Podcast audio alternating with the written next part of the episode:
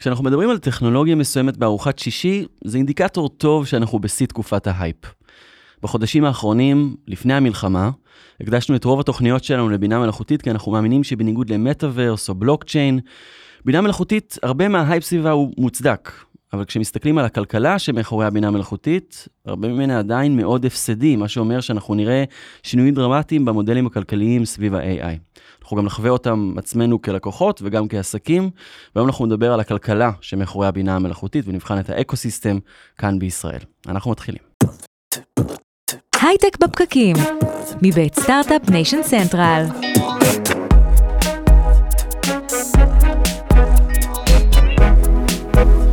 הייטק בפקקים מבית סטארט-אפ ניישן סנטרל, אנחנו שוב איתכם מדברים על הזדמנות סטארט-אפים, טכנולוגיה והעתיד, אני אורו טולדנו. אה, נמצא איתי אלכס שמולוביץ', מנהל השקעות בוויולה, principal בוויולה פרנג'רס. אהלן. אהלן, מה קורה? בסדר, אתה עכשיו אה, עשיתם אה, מחקר מאוד יפה בוויולה על בינה מלאכותית, אתה עכשיו כזה הכל אצלך בראש, אתה מקור ידע מהלך לזה. אה, למה בכלל ניגשתם לזה? מה, איזה שאלות מרכזיות הרגשתם שאתם לא יודעים לענות עליהן ו- ורציתם לענות עליהן במחקר? בטח. אז אה, קודם כל, כמובן, אה, כמו שאמרת בפתיח, אה, זה נושא, אחד הנושאים הכי חמים שיש. חם מדי. לדעתך?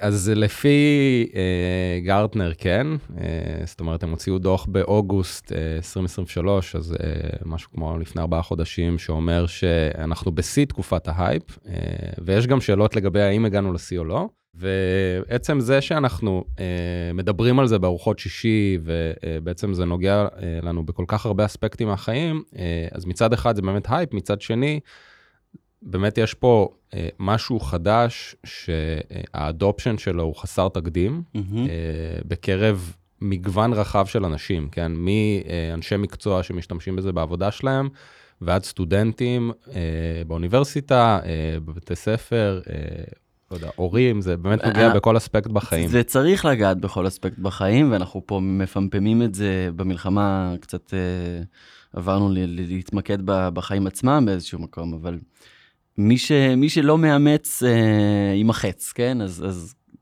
אני מקווה שעוררתי בכם את החרדה הזאת, ואם אתם לא יודעים איפה להתחיל, יש לנו פרק ש, שהוא ממש לזה, נקרא תכלס איך להשתמש בבינה מלאכותית, אתם מוזמנים לחזור לפרקים האחרונים ולהאזין לו. זה נוגע בכל תחומי החיים, אה, גם אני בהכנה בתוכנית, לתוכנית הזו. אה, אז איזה שאלות מרכזיות הרגשתם ש, שאין לכם תשובה עליהן וניסיתם ככה לענות, להבין אותן יותר לעומק? אה, אז אני חושב דבר ראשון רצינו להבין מי באמת משתמש בזה ואיך נראה השימוש הזה. כי מצד אחד כולם מדברים על זה, כולם משתמשים בזה, מצד שני, מהניסיון שלנו והשיחות שהיו לנו עם חברות ותאגידים גדולים, הם מאוד מתקשים או קצת אה, נמנעים מלהכניס אה, את זה בצורה משמעותית לחברה. אה, אז רצינו דבר ראשון להבין עסקית אה, איפה נעשה השימוש ובעצם איפה יש אדופשן, זה דבר ראשון. וגם איפה לא ולמה. בדיוק, כן. אה, ומה האתגרים, והאם אנחנו מאמינים שהם יתפטרו או לא, כי שוב אנחנו אה, מנסים קצת לחשוב על אה, איפה העולם יהיה בכמה שנים הקרובות, והדבר הזה כל כך דינמי שזה קשה. אה, אז שם התחלנו. אה, הדבר השני הוא, אה, והוא המשמעותי ביותר, זה בכלל איפה המקום של ישראל. כי יש שיגידו שרכבת הבינה המלאכותית היוצרת עזבה את התחנה אי שם לפני שנתיים-שלוש, כשבאמת הצוותים האלה התחילו להגיע לפריצות דרך משמעותיות, mm-hmm. וזה הכל נעשה מחוץ לישראל, וכאילו איפשהו לישראל גם לא היה כל כך את היכולות האלה לעשות את זה. כי זה לא יושב על סייבר, זה לא יושב כל כך על דברים שעושים בצבא. כן. אה, ו... יש אגב כמה סקטורים שונים, אנחנו עוד מעט נגיע ונבין אולי. איפה כן לישראל יש אה, יתרון יחסי או יכול להיות ליכולות, כן? בדיוק, אז, אז כאילו האמירה הזאת אני חושב היא קצת דרמטית, ואנחנו גם לא מסכימים איתה, ורצינו באמת אה, להיכנס לזה טיפה יותר לעומק, לראות איפה חברות חדשניות משחקות בישראל סביב התחום הזה. וגם בסוף לגבש אה, אה, תזת השקעה אה, ולהחליט איפה אנחנו רוצים להתמקד. Mm-hmm. אה, אז זה, זה ככה היו המניעים העיקריים, ובסופו של דבר המניע השלישי היה באמת לייצר משהו לאקוסיסטם, כי כאילו יש הרבה שיחות על הטכנולוגיה, אבל לא מספיק שיחות על הצדדים העסקיים והמסחריים, ורצינו גם אה, לתת כלים ליזמים אה, לחשוב בכלל על הרעיונות שלהם ועל מה אפשר לעשות. ו- וזה גם המקום שלכם כקרן הון סיכון להבין איפה, איפה יכול להיות רווחים ואיפה אנחנו פשוט שורפים מזומנים ו- ואין לזה ממש אופק. לגמרי. אז, אז לפני שאנחנו צוללים רגע נעשה סדר אה, בסיסי ככה בשוק של, ה, של הבינה המלאכותית, יש ארבע שכבות. נתחיל ככה מה, מהבייסיק, יש את ההארדוור, ששם אנחנו מכירים בעיקר את אה, NVIDIA ומנועי ה... ומחשבי ה-GPU שלה, שהם המשמעותיים ביותר ב, ב, בבינה מלאכותית. איזה עוד אלמנטים יש בהארדוור, או שבזה זה מסתכל? אה, אז, אז האמת שגם יש, אה, אז נכון, יש את NVIDIA שבאמת מחזיקים בחלק, אני חושב כמעט בכל השוק אה, בתחום הזה, עם ה-GPUs, אבל יש גם טכנולוגיות נוספות היום, כל מה שקשור להרצה של דברים שקשורים ל data analytics ו-big data, ויש גם לא מעט חברות ישראליות בתחום הזה, שגם הם מאוד מתאימות. אה, ברמת ה-hardware והצ'יפים. ברמת ה-hardware, כן. נכון. אה, וגם יש חברות software שיושבות על צ'יפים, אה, ובסופו של דבר מאפטמות כל מיני workloads שקשורים ל... ואנחנו מדברים על workloads, זה, זה החומרה של הצ'יפים היא סופר יקרה, דיברנו עליה הרבה בשידורים, וזה בעצם, אנחנו נעלה שכבה אחת למעלה, ל-LLMs, פה, פה אנחנו מכירים את OpenAI כ... כחברה המוכרת יותר, פה בישראל יש לנו את אה, AI21, אה, גוגל גם מאוד חזק בתחום. אה, אז כשאנחנו עולים את, ה, את השכבה הזאת, רוב ההוצאות של אותן חברות זה עבור החומרה, נכון? אז אני חושב שזה שני דברים, זה חומרה וזה כוח אדם מאוד יקר. כי בסוף, וזה קצת מתחבר לנקודה שלי קודם על היתרון של ישראל, מי שמפתח את המודלים האלה זה מדענים. אה, וזה התחיל בכלל באוניברסיטאות, ובגלל שהתחום הזה דורש כל כך הרבה כוח מחשוב, אה, לאוניברסיטאות אין מספיק כסף לממן את זה, או בעצם לא, לא הצליחו כאילו לייצר מנגנון כלכלי אה, מספיק חזק כדי לאפשר חדשנות שם, אז זה באמת עבר לצוותי מדענים, פשוט בגוגל, ונפתחו בעצם סטארט-אפים שגייסו המון כסף כמו OpenAI. אה, וזה כוח אדם שהוא מאוד יקר, אה, אז אני חושב שזה שתי ההוצאות העיקריות אה, בשכבה הזאת. ואם אנחנו מדברים על ישראל בהקשר הזה, אז ואנחנו מדברים על חומרה, NVIDIA יש לנו נוכחות מאוד מרכזית בישראל, כן. גם הוואנה לבס, גם מלאנוקס שרכשו אותם פה בישראל. אז אפשר לומר שיש את כוח אדם מבחינת חומרה בייצור שבבים לבינה מלאכותית? אה, לגמרי, אז, אה, ואנחנו רואים את זה, כאילו, אנחנו רואים, אה, זאת אומרת, יש פה באמת את מרכז הפיתוח של NVIDIA שמבוסס ברובו על הרכישה של מלאנוקס, ויש את הוואנה לאפ שנרכשו על ידי אינטל. אינטל, נכון, כן. ואנחנו גם רואים לא מעט יוצאי מלאנוקס שהולכים ופותחים חברות צ'יפים, שבסופו של דבר מתאימות גם לעולם הבינה המלאכותית היוצרת. וחלקם גם השקענו בהם, זאת אומרת, זה גם תחום שאנחנו מתעניינים בו ומחפשים לעשות בו השקעות, כי אנחנו מאוד מאמינים בו. דרך אגב, זה התחיל עוד לפני ההייפ.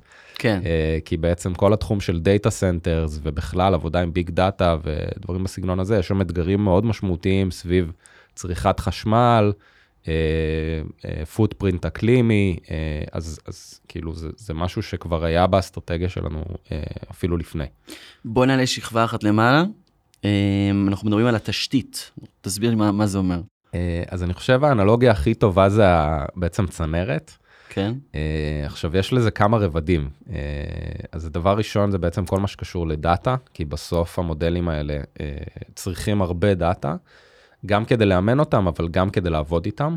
כל מה שקשור לפרומפט אנג'ינירינג ופיינטיונינג ועוד כל מיני דברים בסגנון הזה. Mm-hmm. כמובן ה-databases עצמם, כי זה בעצם גם כן טכנולוגיה שהיא חדשה, vector databases ו-knowledge graphs וכולי. אמ, שגם שם קמו חברות שמפתחות אה, בעצם מוצרים אה, ייעודיים אה, לבינה מלאכותית יוצרת. כל מה שקשור לסייבר. איפה, איפה סייבר נכנס כאן בתמונה? אז אנחנו שמנו את זה גם בשכבת התשתית, כי בעצם אנחנו טוענים שצריך להגן על התשתיות הללו. עכשיו... שזה בעצם הגנה איפה, אני מדמיין נגיד אותי מדבר עם איזה, עם OpenAI לצורך העניין, כי, כי, כי זה מה שאני עושה, אמ, ומשגר פרומפט, מה, איפה, איפה יש פה אלמנט של סייבר שנכנס לתמונה? אמ, אז יש, יש שני רבדים. אה, רובד אחד זה באמת להגן על העבודה עם LLMs, אה, או Diffusion Models. אה, כל מה שקשור לפרומפט אנג'ינירינג, או סליחה, prompt injection. כלומר, אם אני בעצם שואל איזושהי שאלה, או כותב איזשהו פרומפט, אה, יש היום יכולת להאקרים בעצם להכניס מידע נוסף לאותו פרומפט, ואז כן. לעוות את התשובות. עכשיו, כשאני עושה את זה בשימוש האישי שלי, אז אה, אין עם זה כל כך בעיה, זאת אומרת, מקסימום אני אשאל את זה שוב, אבל ברגע שחברות רוצות להכניס את זה בסקייל, אה, נגיד ל-customer support, אה, אז כבר אה, נוצרת שם בעיה ויש סיכוני reputation. או אם אני רוצה להכניס את זה לקוד מסוים ואני משתמש אה, באחד מהמנועים האלה לכתוב קוד, אז אפשר גם להזריק לי קוד שהוא זדוני, או, או לייצר לעצמי איזה, איזה פרצה שהיא ידועה מראש. בקיצור, אנשים. מתוחכמים יודעים לעשות דברים יפים עם הדבר הזה. והשכבה העליונה זה בעצם האפליקציות, נכון? נכון. חברות ורטיקליות. אולי, אז, אז השכבה העליונה זה בעצם שכבה אפליקטיבית, כלומר מוצרים שהם אה, בעצם מיועדים ללקוחות קצה. אה, אנחנו חילקנו את זה לשניים, אה, מההיגיון של כל חלק בשכבה האפליקטיבית, יש לו את הביזנס מודל שלו, את ה-go to market שלו, אה, לפעמים הטכנולוגיה שלו, ובעצם מצריך סט כישורים קצת שונה. אה, אז צד אחד זה באמת אה, שכבה ורטיקלית. כלומר, מוצרים שמיועדים לתעשיות ספציפיות. אה, פינטק, תן, הלפקר. תן דוגמה לחברה כזאת שנבין. אמ, אז אה, אפשר לקחת דוגמה נגיד אה, מעולם המזון, אה, חברה בשם TasteWise, אה, שבעצם משתמשת בבינה. היו פה בתוכנית גם לפני כבר, לדעתי בתקופת הקורונה, כן? מעולה. אז הם באמת אה, משתמשים בבינה מלאכותית יוצרת אה, בעולם המזון, כדי בעצם לייצר insights לחברות מזון. כן.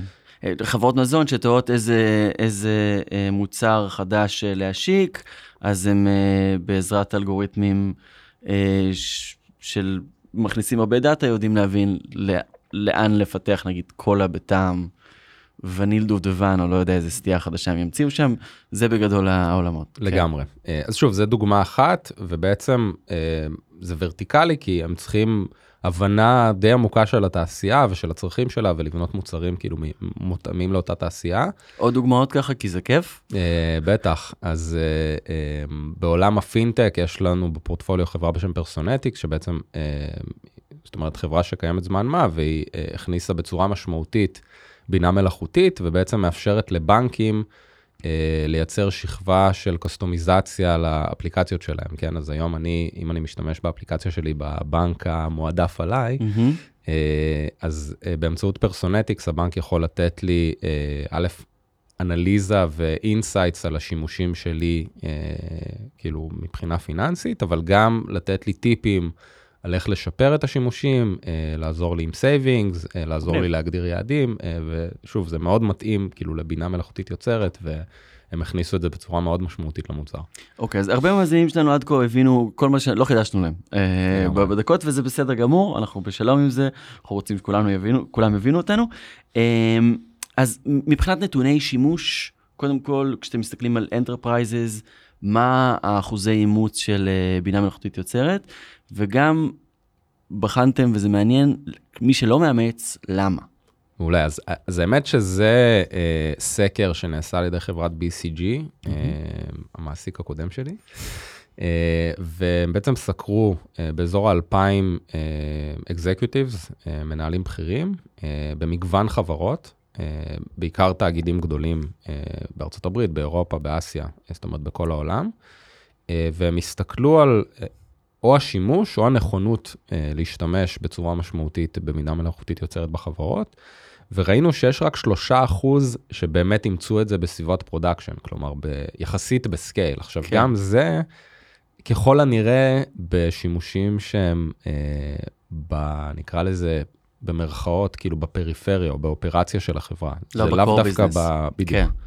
אה, ואני חושב שזה באמת מספר את כל הסיפור, כן, יש פה כלי שכולם מדברים עליו, כולם משתמשים בו, אבל יש בו כל כך הרבה בעיות אינהרנטיות שכאילו תאגידים עדיין לא יכולים להשתמש, ולדעתי מעל 50 אחוז גם אמרו שהם כרגע לא בכלל רוצים אה, לבחון את זה, כי כאילו בגלל החששות הללו. כן. אז מה החששות הללו? אה, אז זה מתחלק לכמה דברים. אה, דבר ראשון, בעצם כל מה שקשור לסקיוריטי. אה, אז שוב, דיברנו על זה קצת על סייבר, אז באמת יש פה בעצם פתחים לפרצות חדשות. דבר שני זה כל מה שקשור ל-privacy, אז בעצם בסופו של דבר המנועים האלה לא צריכים מידע וצריכים הרבה פעמים מידע רגיש, ויש פה סוגיות די משמעותיות של privacy לגבי דליפות של מידע, לגבי בעצם חוסר יכולת של החברות להבין בכלל מה קורה עם המידע שלהם, mm-hmm. וזה מתחבר גם לאתגר השלישי של כל מה שקשור ל-IP. אה, זהו, אה, המון תביעות כרגע סביב, אה, זה אחד המאבקים הגדולים של בינה מלאכותית, כן. אנחנו באמת עוסקים בו הרבה בתוכנית, אז אני לא, לא ארחיב יותר מדי, אבל יש המון תביעות שמתנהלות כרגע, ומין מאבק כוחות כזה. שלדעתי אגב אה, אי אפשר לעשות scraping לכל המידע בעולם ולא לתת על זה שום תשלום כשאנשים יש שם את הספרים שהם כתבו ומילא הפוסטים שכתבתי בפייסבוק זה כבר כאילו ויתרתי מזמן זה לא הרכוש שלי את זה כבר הבנו אבל כשנכנסים לאתרים כמו נגיד ניו יורק טיימס ואז אחר כך מתחרים בהם באמצעות uh, מנועי בינה מלאכותית זה כבר. הפרה חמורה של אינטלקט של פרוטוטי ברגע שאתה מייצר משהו ועובד כנגדך. אני חושב שיש פה גם שני היבטים. היבט ראשון זה באמת איך מאמנים את המודלים. וגם פה, כאילו, דעתי האישית היא באמת, כמו שאתה אומר, אם אני יכול לשחזר מאמר שלם או חלקים משמעותיים ממאמר דרך צ'אט uh, uh, GPT, יש עם זה בעיה משמעותית. Uh, אני כן חושב שכאילו, צריך להיזהר מלחנוק את הקדמה, מצד אחד, מצד שני, לוודא שאנחנו מחלקים את העוגה בצורה הוגנת. כן. Uh, אז אני חושב שבסוף זו שאלה של חלוקת משאבים וקצת טכנולוגיה של האם... תהיה את היכולת לשחזר חלקים שלמים, או באמת להשתמש בזה רק לאמן מודל, ואז כאילו, אה, אני עדיין, אם אני ארצה לצרוך עיתונות, אני אלך לניו יורק טיימס, ואם אני ארצה אה, בעצם לתת איזושהי, אה, לשאול איזושהי שאלה על משהו שהוא אקטואלי, אז אני אוכל ללכת לצ'אט GPT ולא לקבל את כל הכתבה. עוד סיבות שבגינן enterprises לא מאמצים? אז יש שם בעיה של performance, זאת אומרת, המנועים האלה עובדים נהדר. לפעמים. אה, עד שהם עובדים, כן. כן. אה, אבל הרבה פעמים אה, מתחילים גם to hallucinate, mm-hmm. אה, אבל גם בכלל, כאילו, לא, לא להוציא פלטים אה, בצורה מהירה מספיק כדי לעבוד איתם. אה, יש שם כל מיני פתרונות open source כמו LangChain, שמאפשרו, שבעצם מאפשרים לך לחבר מודלים אה, לתשתית שלך, אבל גם שם יש אתגרים, כי ברגע שאתה עולה ל scale, אה, אז הרבה מהדברים האלה נשברים. אה, אז גם זה לא מאפשר כאילו לתאגידים לאמץ את זה בצורה משמעותית ב scale. אה, והדבר האחרון אה, זה בעצם כל מה שקשור ל-visibility, היכולת לעשות QA. כן. בגלל שזה מודלים שמוציאים כל פעם פלט שונה, אה, אין דרך כל כך טובה לעשות את זה בצורה אוטומטית. לא, זה בגדול אי אפשר. קופסה שחורה, גם המפתחים עצמם לא יודעים באמת כמה צעדים אחורה מאחורי מה שקורה שם. מעלה. שאלות מדאיגות בפני עצמו, בהקשר של uh, מה הבינה המלאכותית תחליט לעשות על דעת עצמה, ו... אז, אז בלי להיכנס כן. לתחזיות ארמגדון, אני חושב שדווקא פתרו את זה יחסית בצורה מעניינת עד היום, ואנחנו גם מאמינים מאוד במודל הזה של co-pilot. בסופו של דבר, אה, כאילו ההחלטה אם להכניס את זה בצורה אוטומטית לחלוטין תלויה ביכולת לעשות QA, ביכולת לוודא שהפרפורמנס טוב, אבל אם מכניסים אה, אנשים בלופ, אה, אז בעצם זאת הביקורת שלנו, ואז באמת... אה, אבל כמה מזה, כמה מזה זה באמת, אוקיי? ברגע שזה כותב לי 600 אה, אה, שורות של קוד, ואני כזה, אוקיי, אני סומך... אתה מבין, זה שהגדרנו את זה ומיתגנו את זה כ co-pilot, ואנחנו רואים עכשיו את מייקרוסופט עושים את זה, ובגיטאב יש Copilot, ובעצם אנחנו אומרים, בוא נירגע בינה מלאכותית, היא לא מחליפה אותנו לחלוטין, היא עוזרת לנו, תודה רבה. זה, זה גם עניין מיתוגי קצת, אז כאילו... אני לוקח כן. את זה גם בערבון מוגבל, את ה copilotism שאנחנו רואים כן. בחודש האחרון. אז האמת, כחלק מהמחקר דיברנו גם עם חברות הפורטפוליו שלנו. יש לנו למעלה מ-100 חברות בשלבים שונים, אה, אז יש לנו באמת יתרון לדבר גם עם חברות seed, אבל גם עם חברות ציבוריות גדולות. אה, וראינו שא', כמעט כולם משתמשים אה, ב co-pilot שקשור לפיתוח תוכנה, אה, והיום לפי מייקרוסופט בערך 40% מהקוד בעולם נכתב על ידי תוכנה, mm-hmm. על ידי כזה co-pilot, עוד מעט נדבר על האתגרים הכלכליים של זה. כן. מכניסים הרבה מזה לכל מה שקשור ל-customer support וליכולת בכלל לדבר עם דאטה ארגוני, אז במקום לחפש בצורה ידנית, בעצם אפשר להכניס את הטכנולוגיה ובאמצעות prompt. לקבל תשובות אה, אה, יחסית מהר. אה, והדבר השלישי זה כל מה שקשור ל marketing and sales, אז גם שם בסוף היכולת שלך לייצר תוצרי marketing, אה, או בעצם לתמוך בתהליכי sales, באמצעות בינה מלאכותית יוצרת הם די משמעותיים, שוב, ב, במידה ואתה משאיר את האנשים ב loop. כן. אה, וזה דברים שכבר כאילו משחקים איתם, ויש פיילוטים בשלבים מתקדמים יחסית. בוא נדבר על, על ה unit economic של כל הדבר. מעולה. אז- אז בטח. בבקשה. אמ, ספציפית נגיד בוא ניקח את OpenAI, כמה כסף מוציאים וכמה כסף מכניסים. עכשיו זה בסדר, כן? זה... אנחנו פה האחרונים שנשפוט אה, סטארט-אפ שלוקח לו זמן כן. להכניס כסף, אבל אנחנו כבר לא, זה, זה כבר ה unit economic לא עובד, זה אנחנו כבר בשלב אחד אחרי. כן. אה, אז, אז דווקא בואו רגע נחשוב על המבנה של המפה שעשינו, כן? אז, אז היום NVIDIA אה, מכניסים בערך, אה, אה, אם מסתכלים על run rate, כן? כאילו, הקצב הכנסות שלהם, בערך ב-50 מיליארד דולר מהמם. אה, ב-2023. אה, שזה כבר הכנסות היום שמשלמים על GPUs. כן. אה, הם צריכים בערך 50 אחוז מרג'ין, אז נגיד זה שווי של 100 יש מיליארד. להם מרג'ין גדול יותר אפילו אגב, וזה אחת הסיבות שאני ראיתי הערכות שזה בערך 30 אחוז מרג'ין, כן, אה, ש- שזה סליחה, זה 70 אחוז מרג'ין, אה, וברגע שאתה מגיע למייקרוסופט ולאמזון ואומר אוקיי יש לי את המוצר הזה שאני גובה מכם אה, 70 אחוז מרג'ין עליו, זה, זה באמת עניין של זמן עד שהם יפתחו אותו בעצמם, לא חושב שזה משהו שיכול לקרות לאורך זמן, אבל בסדר, אה, עוד, עוד נראה ונדבר על זה. אה, עושים על זה רווח מדהים, חברות כמו OpenAI משלמות על זה המון. כן. אז אני רגע רוצה לבנות את השכבות. אה, אז בגדול, עשו איזה ניתוח מעניין על, לקחו בעצם את ההכנסות של NVIDIA, 50 מיליארד דולר, מהמם. אה, ובנו אותם למעלה, כן? כלומר, מה המרג'ין שהיה צריך, אה, אה, ש-OpenAI צריכים כדי להצדיק את ההוצאות הללו, או השכבה של המנועים, ואז מה השכבה האפליקטיבית שצריכה בעצם להיבנות על זה כדי להצדיק את השימוש במנועים.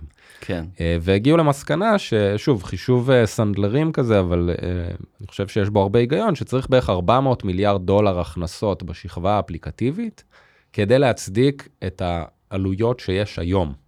לא עוד שנתיים, אלא היום. כן. זה כבר קורה. כן, אה, ואם מסתכלים על השוק של השכבה האפליקטיבית בבינה מלאכותית יוצרת, הוא הרבה הרבה נמוך מזה. כמה אה, להערכתך? באזור ה-50 מיליארד. כלומר, כן. יש פער ענק בכמה החברות בשכבה האפליקטיבית מכניסות, לעומת מבנה העלויות. עכשיו, ניקח את הצד השני של אותו ניתוח, ונסתכל נגיד, בואו ניקח דוגמה, את GitHub Copilot באמת, אה, חברה שבעצם מאפשרת למתכנתים אה, ל generate קוד אה, ולהגביר יעילות, אז הם בעצם גובים 10 דולר למשתמש לחודש. ומה שמעניין שהם מפסידים או משקיעים על כל משתמש בערך 20 דולר בעלויות מחשוב. כלומר הם על כל משתמש חדש מפ- מפסידים 10 דולר. כן, וזה באמת כאילו מציג את הפער הזה שיש לנו ב- אה, במבנה עלויות וזה כמובן לא משהו שיכול להימשך זה ישתנה. אה, לדעתנו פשוט יש פה הזדמנות ענקית בשכבה האפליקטיבית שהיא עדיין לא ממומשת. כן. אז, אז, אז מבחינתכם ה, ה, המשמעות היא שיותר כסף יצטרך להיכנס לתחום הזה, ואגב, השוק, שוק המניות, שהוא בהייפ מסוים, הוא תמיד מגזים, תמיד דרמטי, הוא צופה, הנה, מייקרוסופט אה, עוקפת בשווי שוק והופכת להיות אה, החברה הגדולה בעולם, צופה שזה כן יקרה, ולדעתכם זה מהמקום, מהאפליקציות, משם יגיע הבשורה והעוד כסף שייכנס לתחום? אה, לגמרי, כי בסוף זה ה-top of the funnel. כאילו, הרי צריך לממן את כל שאר החלקים במבנה הזה. והאופן שיממנו את זה זה באמצעות השכבה האפליקטיבית של משתמשי הקצה, אה, שהיום כאמור רק 3% מהחברות מאמצות את זה, מהמם. ואין מספיק אה, שימושיות B2C כדי להצדיק את זה לאנשים פרטיים. כן, אז אני מניח גם שזה אומר ש... שה... NVIDIA כבר הם אלה ש... שכאילו סופרים את הכסף, מבחינתם הדבר הזה מאוד מאוד רווחי, ואני אומר NVIDIA, אבל החברות שמפתחות את ההארדוור עבור, אה, כן. עבור הבינה המלאכותית, עבור uh, כל השכבות האחרות, או, או ספציפית עבור uh, המנועים, ה-LLMs, זה לא, זה עדיין לא רווחי, אז אתה צופה שגם הם יעלו מחירים? אה, אז אני חושב שזה קצת מתחבר אה, ליתרון היחסי של ישראל, האמת. אה, כי אני חושב שבסוף הייתה השקעה מאוד גדולה בהארדוור עד היום, ובאמת קידמה טכנולוגית משמעותית שאפשרה בכלל את הדבר הזה. הכבישים והתשתית שלנו. בדיוק, כן. כאילו הבטון, כן, הבטוח, ה- האספלט שלנו. האנווידיות כן, של העולם, כן. כן. אה, ובאמת הייתה גם קדמה מאוד משמעותית בכל מה שקשור למנועים, ל-LLMs. כן. אה, אני חושב שזו הקטגוריה שגייסה הכי הרבה כסף אה, בתולדות האנושות בטווח זמן כל כך קצר. כן. עשרות מיליארדי דולרים באמת שנתיים לקטגוריה חדשה, שזה מדהים ועוד בתקופה לא משהו מבחינת גיוסים. לגמרי. כן. ומה שעוד לא קרה, אה, זה באמת פיתוח מספיק של שכבת האינפרסטרקצ'ר ופיתוח מספיק של האפליקציות. עכשיו, זה מאוד הגיוני, כן? אתה צריך קודם כל את הכבישים ורק אז את המכוניות ובכלל אה, לאן לנסוע, כן? את כן, ה-Waze. כן. אה, אז, אז אני חושב ששם טמון גם היתרון של ישראל, וזה באמת הדברים שאנחנו מחפשים אקטיבית להשקיע בהם. אה, חברות אה, אפליקטיביות שלוקחות את הטכנולוגיה הזאת ומיישמות אותה בצורה שנותנת ערך מצד אחד, אבל שהיא גם אה, מאפשרת הגנה לזמן ארוך מהצד השני. אז פה באמת יש אתגר מאוד מעניין לישראל, כי עד כה הייתי מכליל ואומר שההתמחות של ישראל זה, זה חברות SaaS, ואנחנו רואים נגיד את מאנדיי וויקס, הגדולות שבהן, וחברות סייבר. ואיך חברת SaaS בעצם מכניסה בינה מלאכותית לקור שלה? כן. איך היא מצליחה לעשות מזה כסף? אז, אז ברשותך, אני רוצה רגע לשנות טרמינולוגיה, כי בסוף SaaS זה מודל עסקי, כן? אוקיי. Software as a Service, זה היכולת כן. שלך למכור תוכנה כ- כשירות, בדרך כלל על בסיס מנוי. ראינו שמנויים לא כל כך עובדים אה, בעולם הזה, כי בסוף אתה יוצא הפסדי, אז אתה צריך משהו... אז בבינה מלאכותית אגב לא עובד מנויים כי זה על פי היקף שימוש ואם אתה. תעשה הרבה שימוש אתה תצא הפסדי אז ו- כן. וגם בהקשר הזה, האמת, הוצאנו דוח uh, ממש לאחרונה, עשינו מחקר על 170 חברות uh, בינה מלאכותית יוצרת, וראינו, בעצם הסתכלנו על המודלי pricing שלהם, וראינו שמעל 70% משתמשים ב-usage-based pricing. זה עושה יותר שזה היגיון. מאוד, בדיוק, כן. זה, זה תואם את מבנה ההוצאות שלהם, אבל גם את הערך שהם מייצרים. כן. ואז אז כאילו, זה כנראה לא יהיה עולם של SaaS, אה, זה יהיה משהו אחר. אה, אבל אני שם רגע את המודל הכלכלי בצד, כאילו את ה business model, אה, ואני רוצה רגע להסתכל על אה, הצעת הערך. ו- ואני שוב חוזר למפה, כן, vertical-י לעומת הוריזונטלי. כן. אה, ישראל ידעה לבנות בעשר שנים האחרונות חברות מאוד משמעותיות, גם הוריזונטלית, כן, מאנדיי וויקס כדוגמה, אבל גם ורטיקלית. יש לנו היום יכולת מצד אחד לבנות טכנולוגיה, אבל בעיקר לבנות מוצרים שאנשים רוצים בתעשיות ספציפיות ולהביא אותם לשוק. כן. ויש לנו כמה דוגמאות, כן, ironSource בגיימינג, Payoneer בפינטק, אה, Tipalti וכולי, כן. אה, ב healthcare, Aidoc, Immunai אה, ועוד חברות. עכשיו, זה חברות שמצד אחד צריכות לבנות מוצרים טובים, ויש הרבה ערך לטכנולוגיה, אבל בעיקר צריך שיקולים פרודקטיים, כאילו של אה, לבנות מוצרים שאנשים רוצים להשתמש בהם ולהביא אותם לשוק. מהמם. וזה משהו שישראלים מאוד למדו לעשות כן. בעשר שנים האחרונות, וזה קצת האבולוציה של ההייטק אה, הישראלי. אה, ואנחנו חושבים שישראל תדע לייצר חברות ורטיקליות בעיקר, אה, של בינה מלאכותית יוצרת, בחמש שנים הקרובות. אה, אנחנו בטוחים בזה, וזה מה שאנחנו עושים אקטיבית. תן תן לנו דוגמאות בשביל אה, שנצליח לדמיין טוב יותר. בטח. אז יש לנו בפורטפוליו חברה בשם פורם אנליטיקס. Mhm.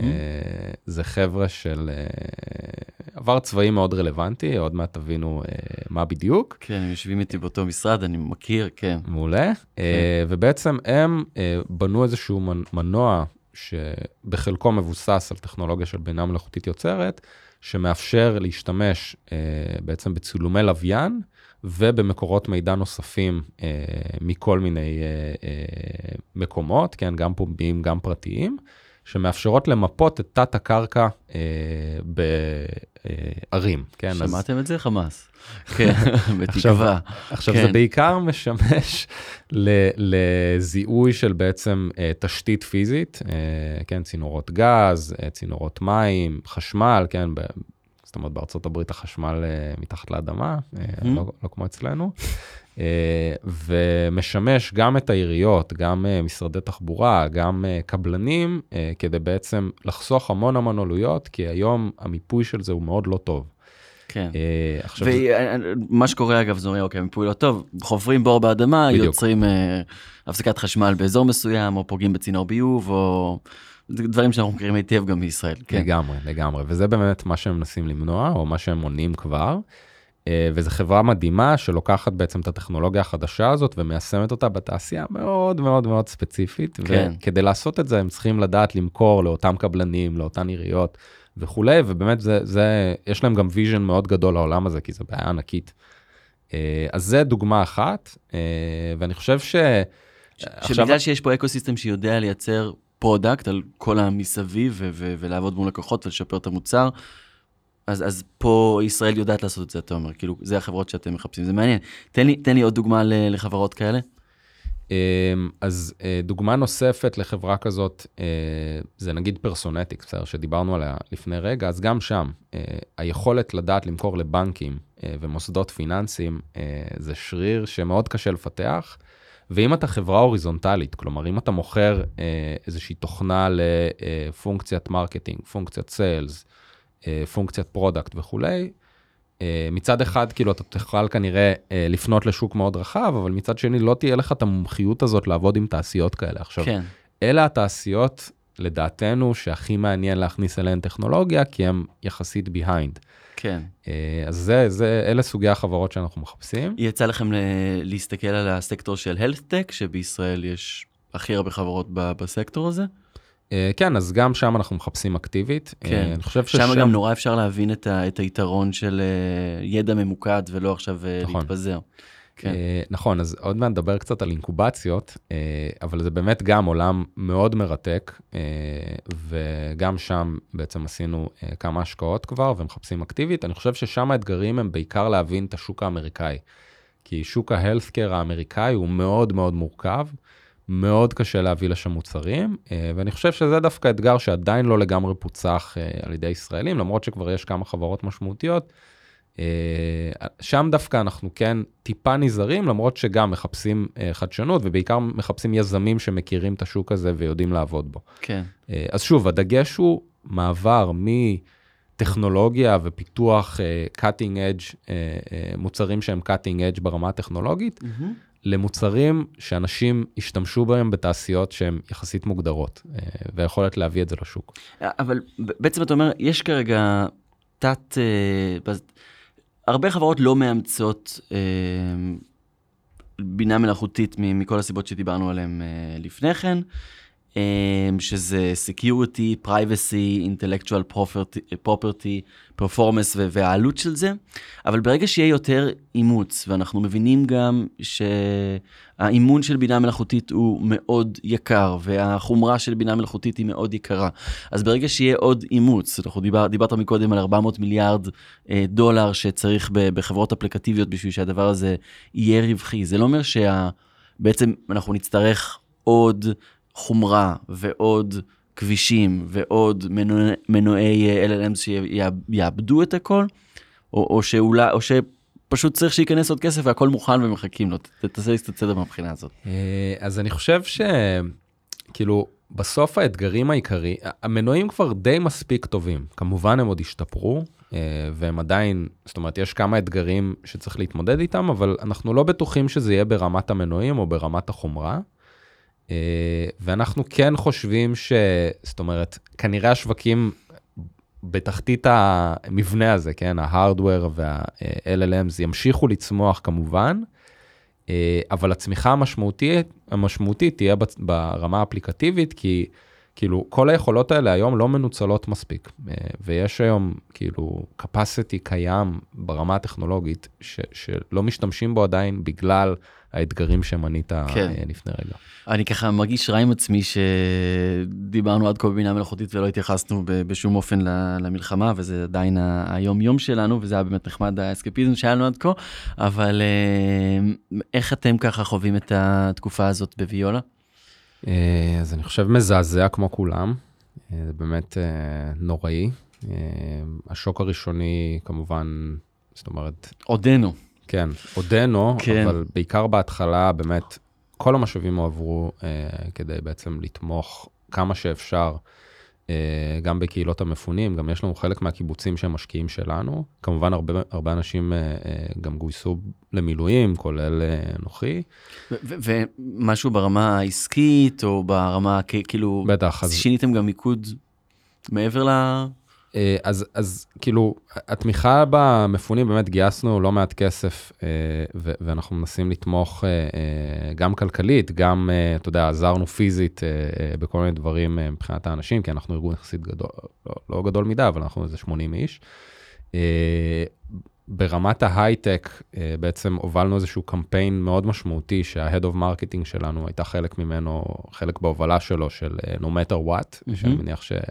ודאי, גם פה ב-SNC לקחו בו חלק לחלוטין, אה, כן. לגמרי, ואני חושב שזה מאוד חשוב ברמת הסיגנל החוצה, לשדר שבעצם ההייטק פה כאן כדי להמשיך וממשיך לדלבר, אה, וזה משהו שממש עבדנו בו, גם מול המשקיעים שלנו, גם מול הפרטנרים שלנו בחברות הגדולות, אה, אז זה מהבחינה הזאת, וכמובן, אנחנו ממשיכים להיות אקטיביים, אז עשינו שלוש השקעות בשלושה חודשים האחרונים. כן. ואנחנו ממשיכים לחפש אקטיבית, אנחנו כרגע גם בשני תהליכים, אה, וממשיכים אה, לתמוך ביזמים ובחברות ובחדשנות ישראלית. כן, אני אגיד, זה, זאת אומרת, לא שינה לנו את פרופיל הסיכון, כן? זה לא שנעשה השקעה שאנחנו אולי פחות מאמינים בה בגלל המצב, אבל אנחנו כן רואים צוותים מאוד איכותיים היום, שבאמת... אה, יודע, ממשיכים לייצר יזמות mm-hmm. וממשיכים אה, לפתח את הכלכלה הישראלית, כי זה באמת המנוע, ואני חושב שזו מטרה לאומית, בטח בתקופה הזאת. לחלוטין. אלכס שמולוביץ', principal Viola Ventures, תודה רבה לך. Uh, תודה לכם ולכן שהאזנתם לנו, תודה ל Start-Up Nation Central ולכלכליסט על שיתוף הפעולה. אנחנו מזמינים אתכם לקבוצת הפייסבוק שלנו, הייטק בפקקים, להצטרף לדיונים לפני התוכניות. תודה לטובה שמאנוב, לינור גריסריו, הדר חי, נירית כהן מצוות התוכנית על המצלמות. אופיר זליקוביץ', אנחנו כרגיל עולים בפייסבוק live של איצטדיון הסטארט-אפ ו Start-Up Nation Central, כפודקאסט בכל אפליקציות הפודקאסטים, כל יום חמישי, אם אהבתם והגעתם עד כאן, אז תדרגו אותנו גם חמישה כוכבים נראה לי ראוי. אני אורי תולדנו, נתראה בשבוע הבא, כל יום חמישי, יאללה ביי.